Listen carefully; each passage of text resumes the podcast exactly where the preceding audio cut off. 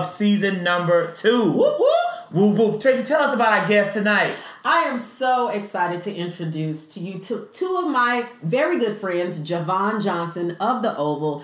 Uh, Of the oh, BET's BET's hit The Oval. He's also a writer, producer, director, acting coach extraordinaire. So we are so excited to have him here. And I'm Javon, also- welcome to the Three Plus One podcast, my brother.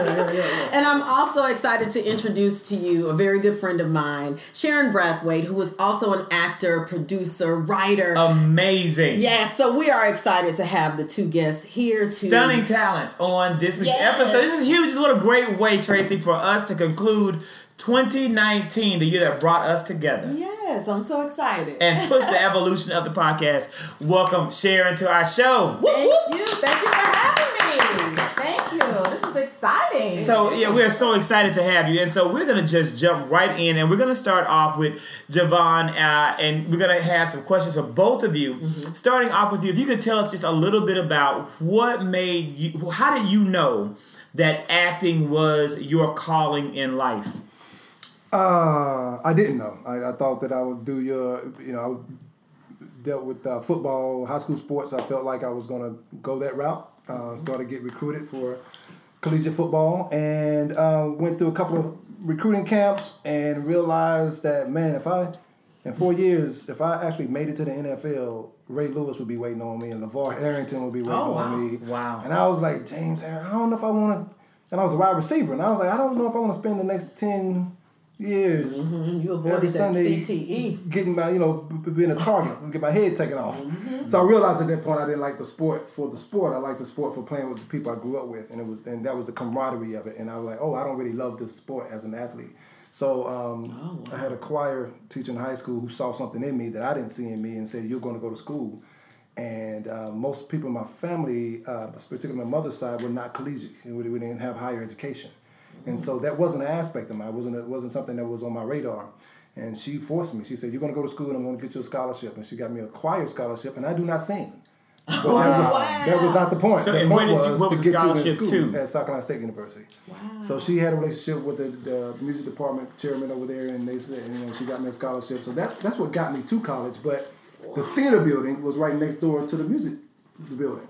But the theater building was this big, massive building in the middle of the um, arts department over there. And so every day I would walk by this big building wondering what was inside of it. And uh, long story short, one day I went in and became the, the president of the theater and this kept, kept got, got my scholarship switched over to theater. Wow. And uh, just The rest is history. The rest is history. The rest is history. And so, what was your very first, you know, role that you would consider to be your big break? My big break.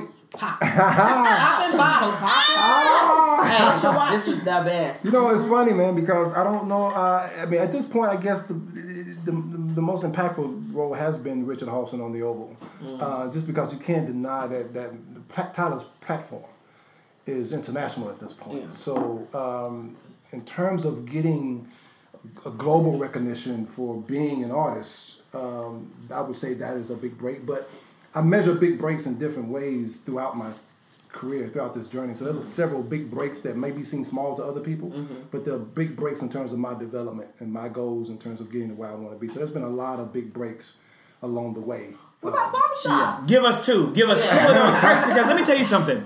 You know, our podcast is aimed at so many of our millennial listeners out mm-hmm. there. There, these are young people who, and as we all know, being zennials, being a little bit older, when you're young, everything looks so big. It looks so insurmountable. And so, and you oftentimes can take for granted those small steps along the way on the journey. So just give us two of those Well, smaller steps to get to this huge role. Because this show is, is really blowing up. It, it Yeah, gets yeah. it's getting really great ratings.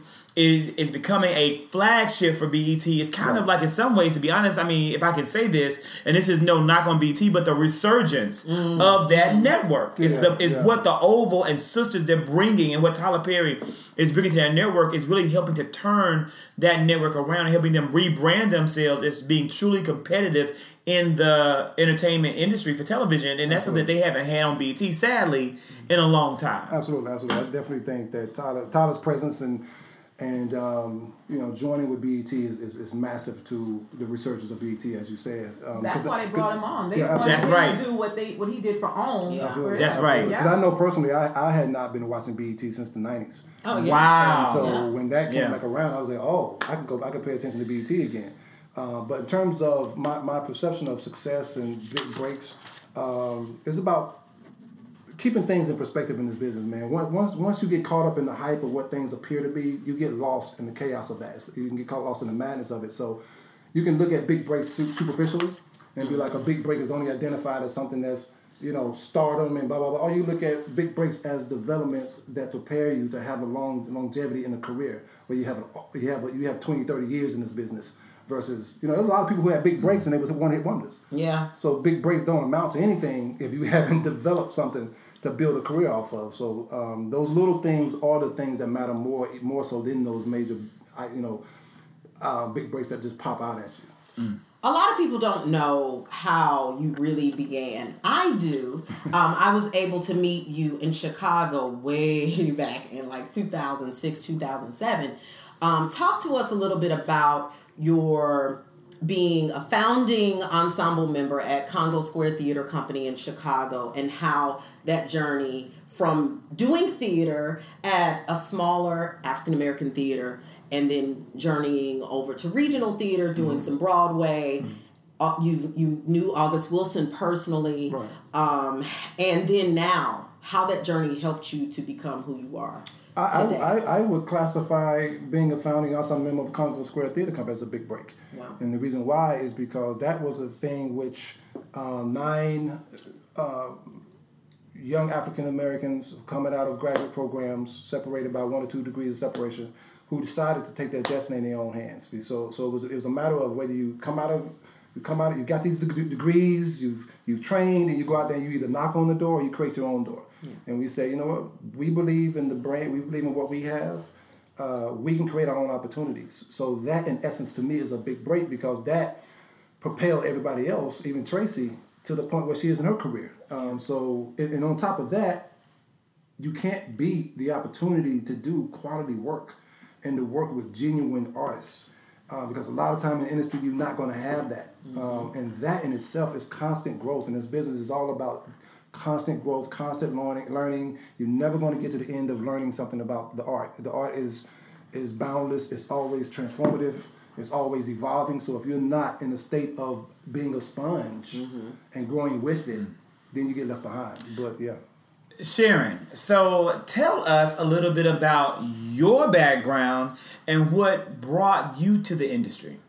My background, well, you know, it, I always wanted to be in entertainment. Um, I was a little ham when I was a kid, but um, my Nice. family's West Indian, and um, they don't play. So when you say West Indian, you're saying Trinidad or I was- my mom's from Jamaica, my dad's from Barbados. oh, wow, okay. And education is everything. And um, even though I showed, I, I grew up in New York, so I grew up, I'm a theater baby. Like, I love the theater. I grew up doing theater and musical theater. But my mom was like, you know, that's not a career, right? Mm-mm, no. Mm-mm, she wasn't playing that. So it's like, she wanted me, a, me to be a nurse, but because she was a nurse, because most Jamaicans are nurses. Oh wow. Um, but I didn't have the. Um, science was not my thing. It wasn't So your pa- it wasn't your calling. It just wasn't what God meant Not for you to all. It was not meant for me. But I went and did. Uh, I went and got my college degree. I did what I was supposed to do, quote unquote. Um, got a history political science degree at HBCU, Virginia University. All right, HBCU. Yeah. And then I minored in econ, but then there was a theater program there. And I got that bug, I got that itch, and I did a play called Living Fat. And um, and then I did Raisin the Sun there. What role? And uh, Beneatha. Oh yeah. And uh, the first woke sister in of theater. Yeah. She was woke, woke. The people were woke. yeah. And um, but it's funny because even before that, I went to Harlem School of the Arts. My mom made sure we were well rounded. Did played the piano, did ballet, all that. But that was to keep you well rounded. That wasn't a career. So I went to um, college. I actually took the LSAT for to go to law school. I, I interned at the House and the Senate in Richmond, all that, and then actually got accepted to a school. And I was like, oh, let me just take a little break. Went back home to New York and did a gig there, and then fell back in love with with entertainment, and I, I I said to my mom, I said, you know, I'm just gonna take a year off, you know, to pursue it, and never went back. She's still waiting for me to go back to law school, but I'm not. Isn't that isn't that crazy? My mom made me take the LSAT too. I took it, got into a school, and was like, Yeah. "This is not what I want to do, though." And the thing is, I went. I went to. Um, what I did was even on the time off, I was working at a law firm in New York as um like an assistant kind of paralegal situation, and I was like, I don't want this. I don't like it. Yeah. And then you know I was in New York, so I did a little off Broadway play, and then it was it was a wrap. And I was, That's it. was This good. is, you know, this is a great moment to have the three of you together and to have, you know, people who really know this business well, knows the industry well, combine. And one thing that is a unique,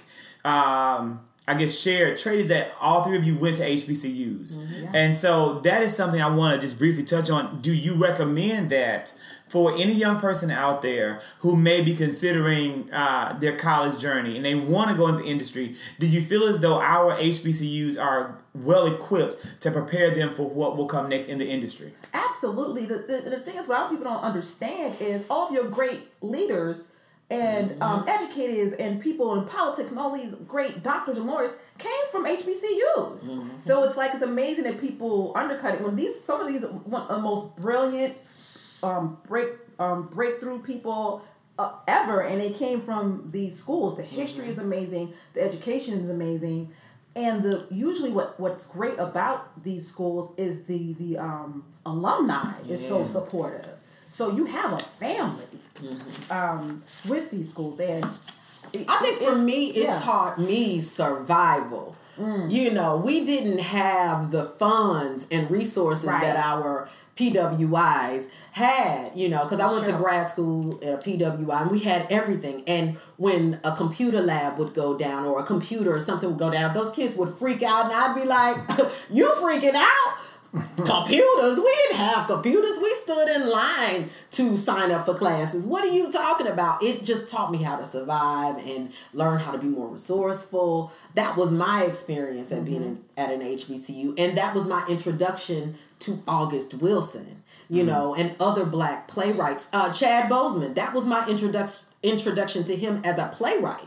You know, I didn't know he was an actor. I just knew him as a playwright and a spoken word artist. Um, another guy who went to an HBCU. So for me, that was my introduction to black theater and and doing theater for us by us. So and doing it in a real guerrilla way. Like I was the sound, lighting designer, and the stage manager Very at the same time. Very true. You know, you do learn survival. Yeah. you do learn to stand your own because, and it's a great um, um, um, learning tool because this this business you have to survive. It's a hard Yeah. business. Mm. You have to love it because there are so many peaks and valleys, and and there are really a lot of lean times. There are a lot of lean times in mm. between the high times, and you got to learn to survive. And I think HBCUs teach you that. So, what do you mean in the lean times? I think that you hit on another really great point to mm-hmm. share with our listeners. What do you mean when you say the lean time? everyone in entertainment, whether they're a studio exec or an extra, all the way between and through, are on a temporary job. You're on a roller coaster. No one's job is secure. Whether you're an actor on a series, you could be on a series regular for like three years, and they go, you know, what, we're gonna cut your role. We're you know, we got can- we, we canceled, and you went from making one hundred fifty thousand dollars a week to nothing. You know, studio execs, you can have some kind of scandal, or someone just wants to push you out or whatever. Your money is done. It's all on a temporary basis. Nothing is secure in this business, and that's what's rough about it. You know, you have a certain kind of kind of job security in more traditional, um, you know, roles in um, in uh, in employment, but everything is temporary in uh, Yeah. in entertainment. It's, it's it's tough. So, in those lean times, both of you, this question is for both of you. What do you suggest an artist do? What kind of other job, you know, what other hustles do we need to have in order to get us through those times where we're in transition? my my personal philosophy because I, I start a lot of my stuff with philosophies. So you have a starting a framing point to really make sound specific decisions. And my philosophy in that is always find something to, to subsidize yourself financially that is still keeping you in the realm of being an artist. Mm. And part of being able to do that is to first humble yourself because if you don't humble yourself then you can't say well oh, I'll go ahead and work on Tracy Bonner's project as a, as a producer or as a director Or as a PA. or, or Yeah. whatever. But I'm not gonna do that because I was on this series and what I look like. I'm not. I'm, I'm beyond that. Yeah. But what you do is you take yourself out of the realm of being an artist because I can go over there and still be an artist, make some money to, to take care of whatever bills I need, the, the, the basic living expenses, and keep things moving and stay in that artistry. It's part of also why I teach. One to, to help other people grow. But in teaching, I'm feeding myself as an artist. I'm also learning in that process. So I do five different facets of mm-hmm. being creative. Yeah, yeah. So that within those five things, hopefully they keep me out of corporate America. Hopefully they keep me out of the industrial plants. Hopefully they keep me out of the, the thing that takes me so far out of who I am in my spirit that then I become depressed. I become mm-hmm. resentful. I become um, Bitter. yeah, bitter. and that's the part you got to manage in your life in terms of being in this industry. How do you keep one foot in enough to maintain your spirit and take care of your, your, your mental health so that you don't get to that place of, you know, feeling like, you know, going to give up and I'm not working. I'm like, no, I'm always working. Yeah. I'm not always working as an actor, but I'm working as a writer, or I'm working as a director, or I'm working as an acting teacher, or, or, or, or I'm doing workshops and seminars. I'm always working as an artist. And what the key, a part of the key what Javon was saying is relationships is everything in this business mm-hmm. because the person that you meet on this project here, like you said, you may I went to work with my homegirl and she needed a PA and I was running around, but while I was on set, I met somebody who's a writer, and that writer it was like, oh, you know, I remember your friend, they were really good. Can they do this? Can they do that? So relationships are everything because you never know. And that's the thing, you never know when you're on a set who you're around because the person people like to look down on someone who's an extra or a PA, but that's just their hmm. temporary gig right there. You don't know that they're in the, in the lab writing a you know hmm. play, writing a movie, writing a TV show, and they're gonna remember you, good or bad. Yeah. Like, you know, I remember that person. They were really good. You oh, you've come in the room again, like oh, I remember you. Remember? Oh yeah, yeah, yeah. And they like you. Relationships are everything. Some people have a long career based on relationships because their their friend is like, you know, I want to work with my people. Absolutely. I want to work with all my people. You know, Adam, um, um, Adam Sandler's um, famous for that. George Clooney's famous for Yeah. that. They call in their people. Now you're seeing it with like Shonda Rhimes. You're seeing it with That's Ava right. DuVernay. They call That's in their people, and people want to people work people like. But people will call. You know what? I worked with them 15 years ago, and they were just a hustling PA, and they had a really, really good work ethic. I want to work with. I got a call. that- I got a yeah. call from um, about a project in Baltimore. This person who called me, I had not spoken to, connected with for ten years. Wow. Wow. But they And I you. said, "Why did you call me?" They said, "I always, you've always been a great person and uh, I- you're super talented. I always wanted to work with you." Ten years, yeah. no contact. So your attitude is huge. Yeah. You're, you're, you know, even if you are depressed, get down. You know how you are around other people. People remember. People, we not remember what you say, but remember how you make, remember how you make them feel. Yeah. And they remember, and people like, I don't want to work around that crazy person. Yeah. Or I don't want that mean person, that nasty person, that ungrateful, that you know. And that Yeah. spreads. in Yeah, this it industry. That spreads. Yeah. Yeah. you want good energy. And then going back to survival stuff, um, like you know whatever you know, like Javon said, whether you're writing, whether you're gonna do little art jobs, but stay in the industry some kind of way. You know, if you're gonna be a PA, you be an assistant to somebody, but you're still even if you're an assistant to an actor or a director, right? You're still on set.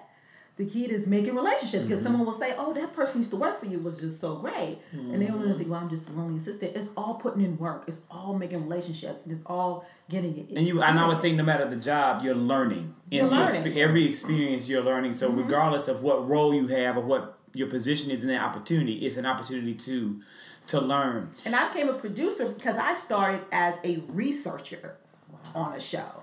I they needed they, they On what needed an show? assistant. The show was called Planet's Funniest Animals. Okay. Wow. Yeah, like on on Animal Planet, and I became a researcher, and they liked me so much, and I was the only black person there. They then moved me up to assistant associate producer, and then Wow. and, and um, um, segment producer, and I came up in the ranks in this place where I started as a researcher. But I could have come to town like I'm not meant to do that. I need to do more. But like no, I need to pay my bills. Yeah. But I was still in the industry. I would still be able to go to other sets they were having and watch the director work, watch the how the how you know the, the show was being made, and then working my way all the way up to you know producer and senior producer, and going on. To, and then my next job after that was one of the guys who worked. Was oh my friend needs producers on the show. I sent my your info to him. That's how I got the job. Mm. I barely even had to interview because his relationship with that next person got me in the door and got me the job. Yeah. Wow. So, is it true, Javon, that one of the PAs from who from Tyler Perry Studios wrote the Oval. Is is that what happened? I, I haven't heard that. Well, that that's what was rumored. So I didn't know. Yeah, it's my first time The- hearing It would it. be young it would be great if it, if it's true. Yeah, That's such a motivation Allegedly, story. there's a young lady who Who wrote the who, Oval? wrote the Oval Uh-huh. or Came up with the or idea. Sisters. It was one of those shows, Oh, maybe so. and she was a PA, and he she Well, I, the the same sto- thing you talking what about. I do know is the sisters situation where Tyler, uh, in conversation with PA, uh, maybe one or two of them, who their life was so interesting as single as, as black Mm, women mm-hmm. that he then made them producers on the show so they can be creatively involved. Maybe that's what it is, Yeah, and I got it. But see, look at look at but, how but that, that, came from them being PAs and, and, and Tyler having a relationship and opportunity to talk with Tyler and Tyler realized, okay, there's something here. And not only that, now you're going to become producers on on your first TV series. Look at that.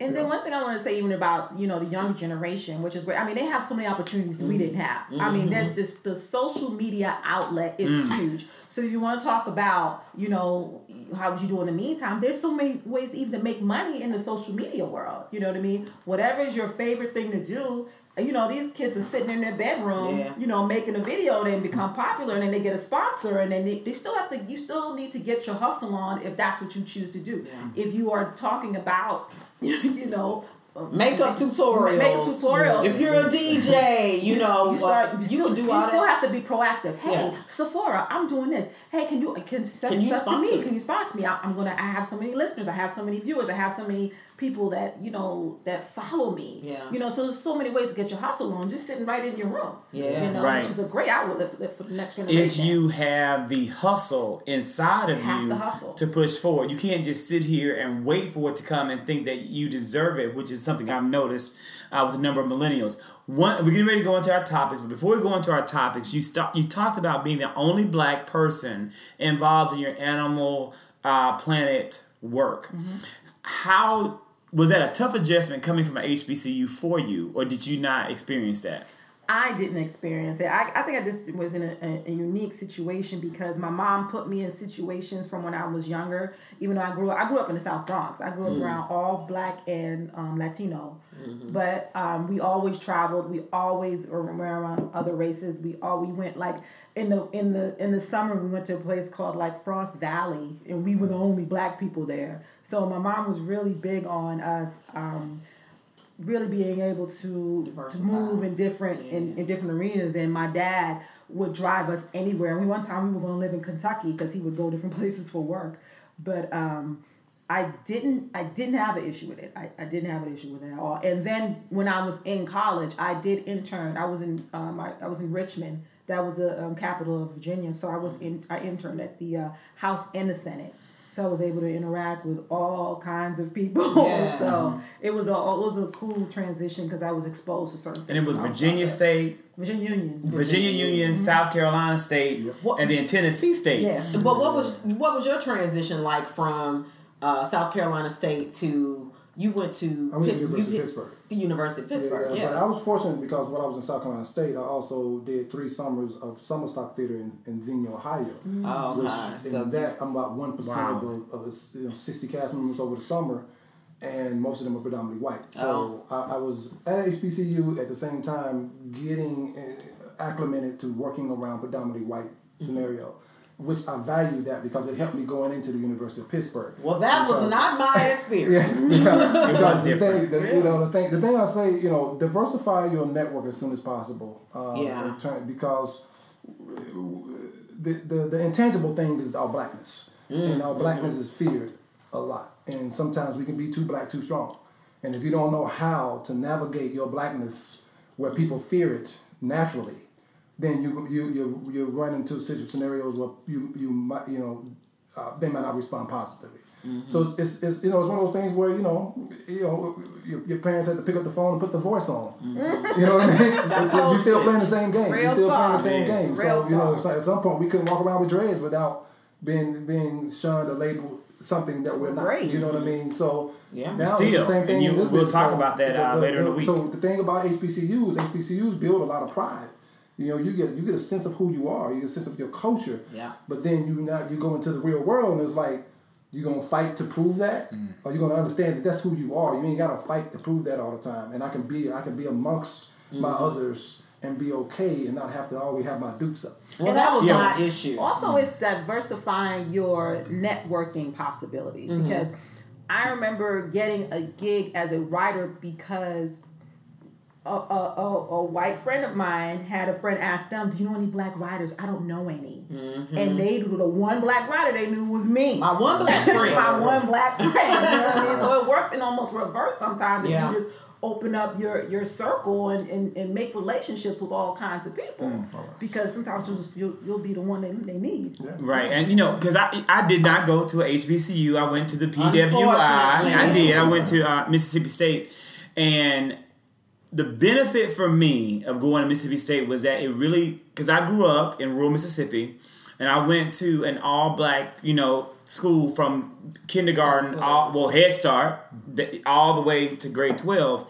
Was that it really taught me uh, different cultures and how to thrive in a different type of environment to where I would not allow. Mississippi is a very oppressive place, and it was exceptionally oppressive for me growing up, but it, it taught me how to learn balance, but also not to in any way ever lessen myself for others. But I would recommend, I recommend to many young people that they do attend HBCUs because when you are young, black, and gifted, and you go to a historically black college, you tend to be among the best of your people, and other people just like you are going to care about you in a way that others will not. Yeah. And they're going to lift you up and they're going to give you opportunities and make sure you take advantage of those opportunities in ways that other people at a PWI will not. Absolutely. I did well at Mississippi State. I made a lot of opportunity for myself at Mississippi State, but it was opportunity I made for myself. Mm-hmm. I can't think of many adults who took any interest in helping me be better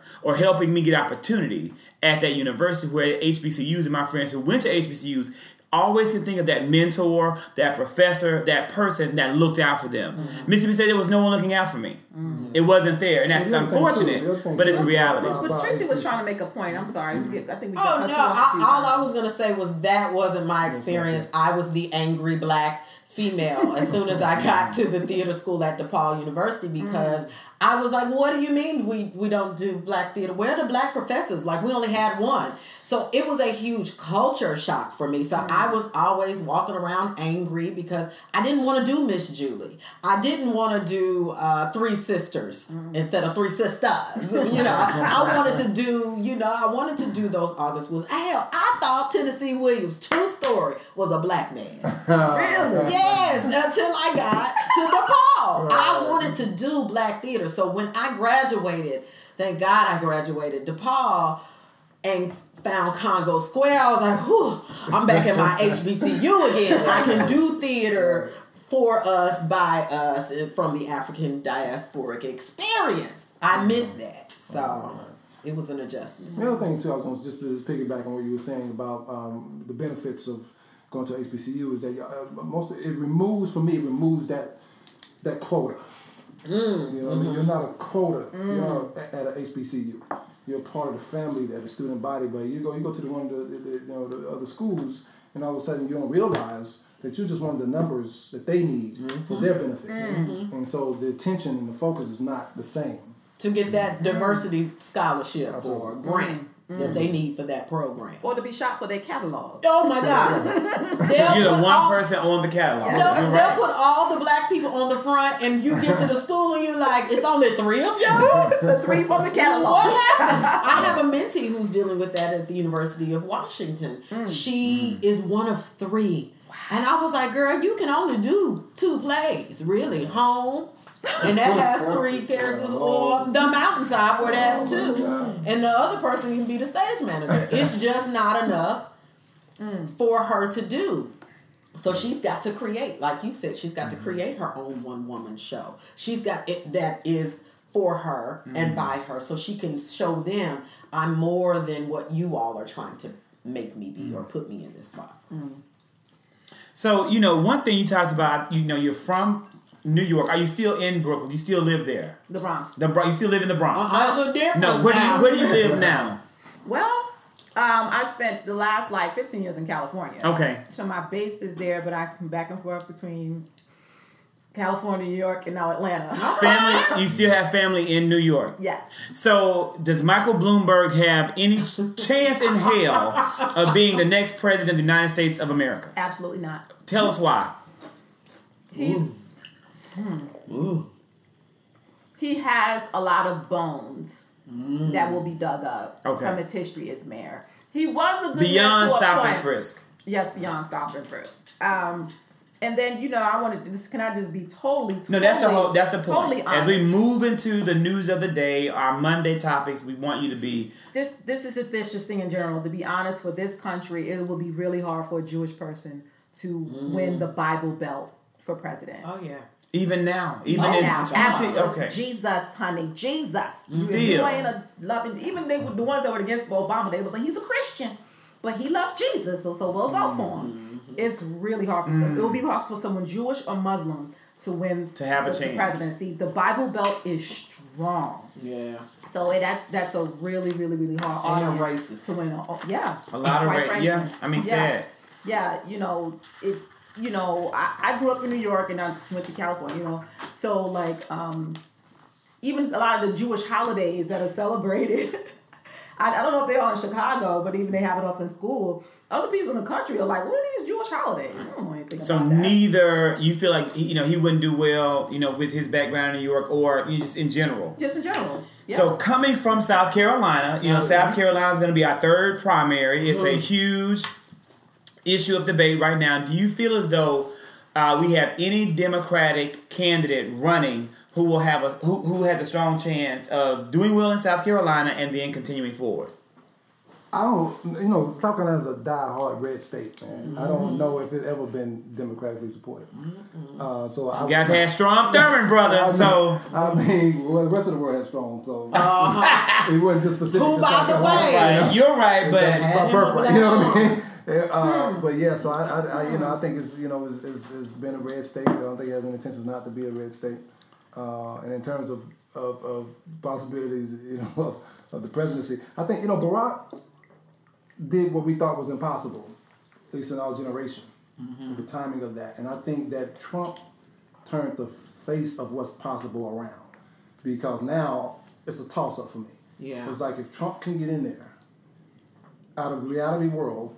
No political background, no qualifications, then who's to say who can follow after? He opened the door that I think never should have been mm-hmm. open Yeah. in terms of who could sit box. in that seat.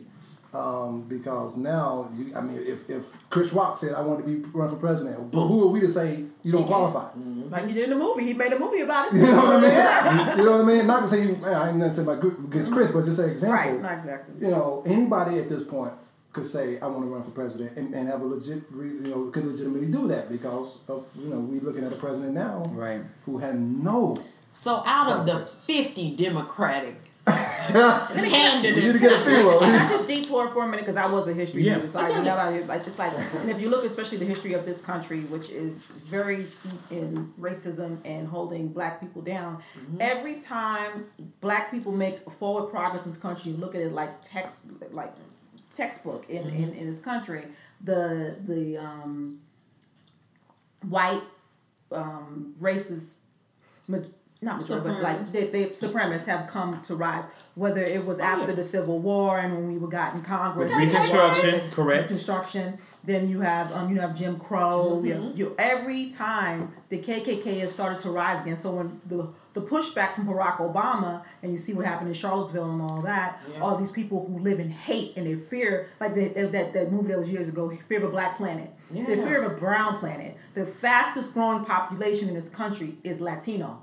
The next one is Asian Asian. Oh, and they coming back. and they, you know, they're getting a, a good majority. So it's like the, the country, the look of the country is changing and they're scared. Yeah. So they're living in fear. So they look at Trump as their savior. Savior, yeah. To save He is the the last white race savior of, Yeah. and I- you know, and I will, I, in this country.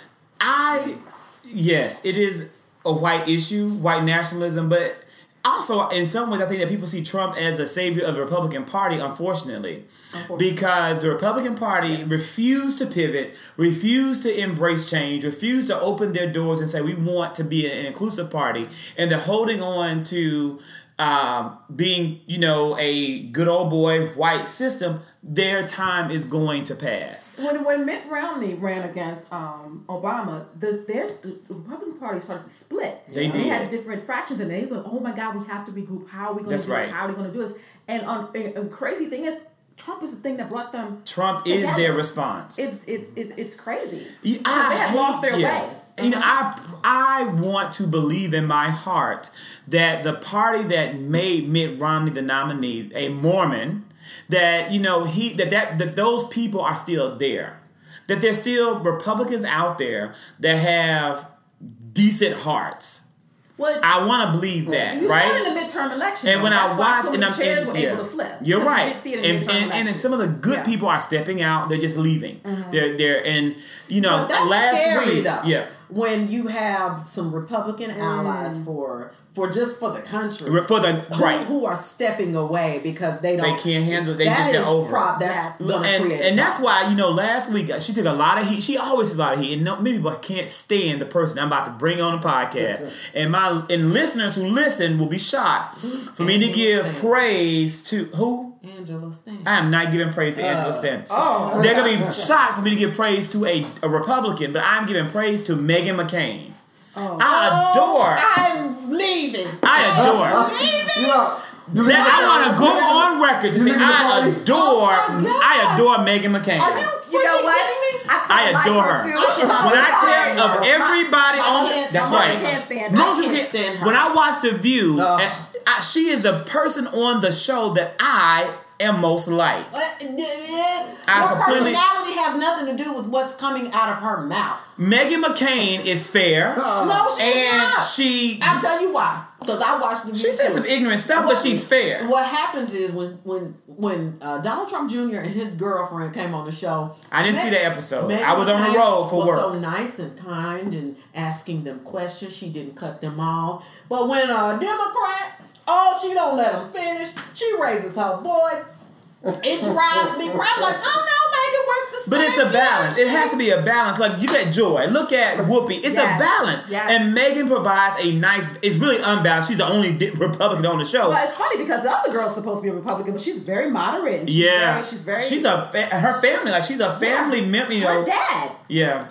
Was was um was politician. I, I think that Yeah. maybe she may not know as much as Meghan. Meghan actually is very Meghan is informed. a know it all. She thinks she knows it all. I know a couple of those people that we are friends with. Yeah. See, the, the thing is, the, the point of the show, because here it is, she That's right. represents a voice that is real And that's and needed. is out there. And, it, and if they're going to really show, have a show called The View, You're right. you're supposed to have different points of view. Spoken like a true producer. Yeah. I, and you need that. I feel like you. So it, I say that And to the, say. the EP on there yeah. is a sister, and she's a friend of mine. Oh, that's. I mean, I, I'm a fan. That's my number one, you know, talk show.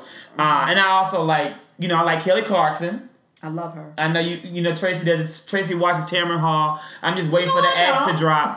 You watched No, it. I Tamron watched one. up. of She got renewed? She got renewed. Miracle, Christmas miracle, because the show. Really? I'm a Wendy Williams fan. How So- you doing? so- Ratchet. Never. I'll never watch an episode. The way she did uh, Whitney, I'll never watch it. she did not do Whitney no kind of Oh, she did Whitney No, some kind of didn't. way. Oh, back in 2000. She did I'll never forgive wait, forgive She did everybody that kind of way. She was, she was a very shock jock, nasty. I want- I want but, Whitney- but Whitney Wendy- ain't doing nothing. Get her off that the air. These bloggers Get her are off not the- doing get her off the air. Whatever. She started it. Go, Wendy. That's why there's something out there for everybody. She's got to go. There's So last week, of course, we had the last Democratic primary debate of 2019, Mm-hmm. and on the debate there were some highlights. Did either did anyone No. emerge for anybody in this room as a clear winner of the last Democratic debate? I have said this before. Okay. I am not paying attention, and it's bad. It's Like, okay. I'm not paying attention to the Democrats until they narrow it down to two or three people. Well, you've I, you've lost two major players.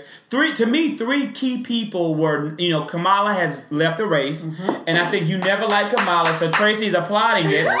and sadly, Cory Booker and, and Julian Castro did not qualify Right. to be on the debate. So I was disappointed in that. So the field is narrowing down. You only had Andrew, Andrew Yang, Pete Buttigieg, uh, Elizabeth Warren, Joe Biden, Bernie Sanders, Amy Klobuchar, and then Tom uh, Steyer or Steyer. Did anyone emerge? I will. I will say. I'll. I'll start us off and say that when I watched the debate, you know how I feel about Mayor Pete, and I still. He has a long way to go to make reconciliation for his failure of the black people in South Bend, Indiana, to earn anything from me. But I will say his debate performance was hot, was very impressive. He did a great job. Mayor Pete is very impressive, and I see why people like him. I think he does have a lot of um, core issues that he's involved, especially with black people and and, and his his certain people who donate to him. That's a big issue.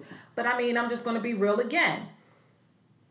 Um, it's going to be a really, really, really, really hard um, sell to elect a gay man as president. You think- a married Right gay now. man right right now in this climate? Maybe 2028. We go back to the Bible Belt. Mm-hmm. There's still, you know, as much progress has happened, a lot of things, and, and it come a long way with the um, LGBTQ community. That's probably- Plus, that's probably a more. That's probably a few more. Yeah. Tracey said the element on P. That, Element that- so I think they should really if you guys want to tweet and attack, and you attack Tracey on that one. I She think do it in this the should- I think Sesame this should Street. really be a new alphabet. It does. But But I just, to be. but just in all actuality, people don't accept that. They, they won't say it. They'll they'll be quiet about it because they don't want. But that's very very. The, the Bible Belt is so huge in this country. Those those middle those flyover states, it, it it's it's huge, and and they have a lot of voting power. And they go when Trump, they they saw the same way they mm. saw. Democrats come out in numbers for Obama. They saw people get people being dug out of their grave to go, jo- go, vote for Trump. Yeah. In, in, in, in precincts that had never seen numbers like that in like 20, They went 30 years. bananas. They went bananas and got out and voted for him. So it's, it's really strong. He, he it's you have it, I- you know you you would think he wouldn't get reelected, but you cannot say you can't say Yeah, never. nope. You can't say never. This man said his 357 Magnum will say otherwise if Yes. this man does not get like it's, if he gets impeached. if he People are losing impeached their mind. gets removed from gets office. People are losing their and mind. so I am like afraid of what may happen if this man does not stay in office. It's unfortunate, but I'm like, not fuck it. president. I, I'm not afraid. If you want to take your 357 Magnum because you're mad that President Donald Trump gets impeached or doesn't get reelected, you take it and use it on yourself.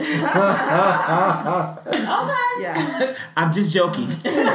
just joking. Uh, he won't. He won't be removed from office. Allegedly. He won't be removed from office. The, the, the, the Senate majority Republicans will not let that happen. Oh, no. And that takes us directly into our next news story of this week is that your president was impeached officially last week. For those who, you know, one I'm one of those applauders. And what were your thoughts on the impeachment of President Donald Trump, third uh, president in United States history to be to be impeached by the US House of Representatives?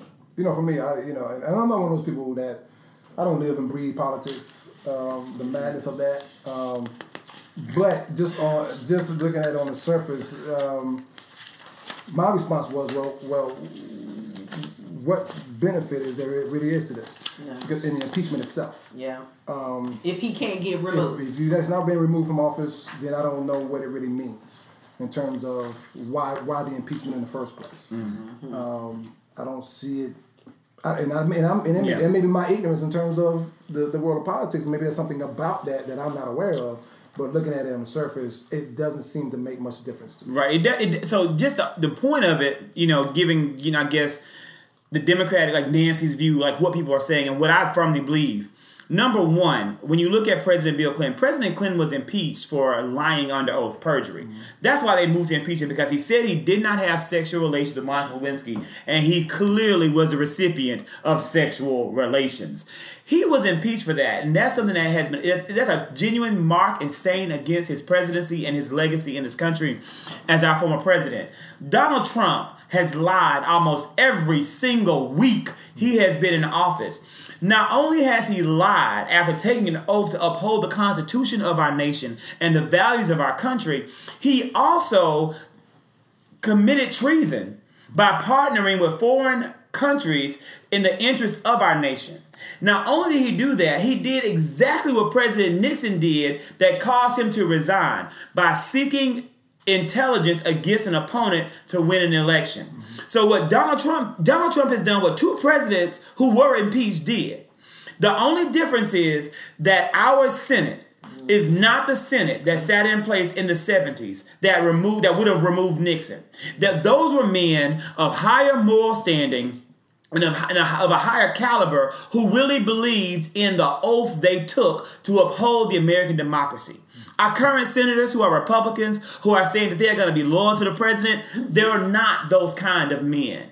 And that's the difference. What Donald Trump, what President Trump did is to me worse than what Nixon did, and it's significantly worse than what Clinton did. And I feel as though the House of Representatives, led by Speaker Pelosi, had no choice but to impeach him for the history of our nation so that future generations will know what he did and who we were as Americans at that time. And uh, to piggyback on that, like again, go back to this uh, politics in general.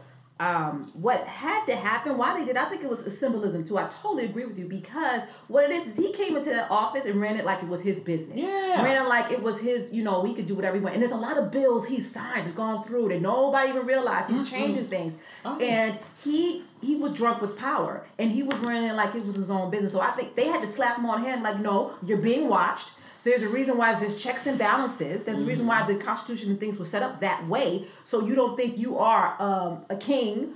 You don't think that you king you know, president is yeah that you're, you're a dictator. You're not. You have somebody to answer to. You have people you need to serve. You will be called on on your bullcrap. So I think it. They know he's not going to. To- the whole process is going to go through. But I think it, it was a slap on the hand. Like you know what, you're being watched. You're not going to run over us, and um, we're watching you. But I don't And even we- know, we- you yeah. know, for someone who a pure, a pure narcissist, He is. I don't know if the message come it, it gets in. It doesn't matter. You know what I mean? It's his so even ego. if you say that's what I'm saying, His even if you say you're being watched, it, I think his response is, "Who cares?" But now his he has You a know what I mean? blemish because his whole thing he's trying to demolish the legacy of Obama. Obama didn't do this. Obama didn't do that. But you know what? Obama didn't get impeached. Say it again. Okay? Say it again. Obama what? He But, did but, but even that, impeached. like like the personality trait of Trump, I, I just don't believe that's effective. I understand. to him. Yeah, I don't such think that that's But something because anything fake, this anything he says, even this he will say. he doesn't some- think that he's Right. lying. He wants the American people to think that he's saying that for his for his followers who refuse to acknowledge the truth when it stares him in the face. Right. He he knows what he's done. He knows he knows when he's lying. He is not. Um, this man is not uh, suffering from absolute dementia. He knows when he tells a lie. But he's a He he's a, he's knows he's what a, That's he's debatable. He is a, he's, he's an egomaniac. But I'm saying, I am um, saying, though, narcissist, and you'll they, call, yeah, they're, you'll call crazy. this. He'll, he'll continue to call this a witch hunt. You'll continue to, you know, fake, Fake news. news. All that stuff is in line with. I'm not going to be accountable for that. I'm not receiving this. It's like I'm, I'm, I'm who I am, and this is this, this ego narcissism he has is so far out there. It's extreme to me that I don't think that the slap on the wrist is effective. is enough. So, with that being stated, that really concludes our Monday episode of the Three Plus One podcast. As we are approaching, this is the eve of Christmas Eve. We are so glad that you join us. Hopefully, you may be on the road checking us out. You may be listening at home as you clean, cook, decorate, get ready for the holiday. We can't wait for you to join us tomorrow on Christmas Eve as we continue this week with our special guest. So, thank you so much for joining us, and we can't wait to see you or hear from you, or you hear from us rather, on tomorrow. Bye, everybody. Yeah.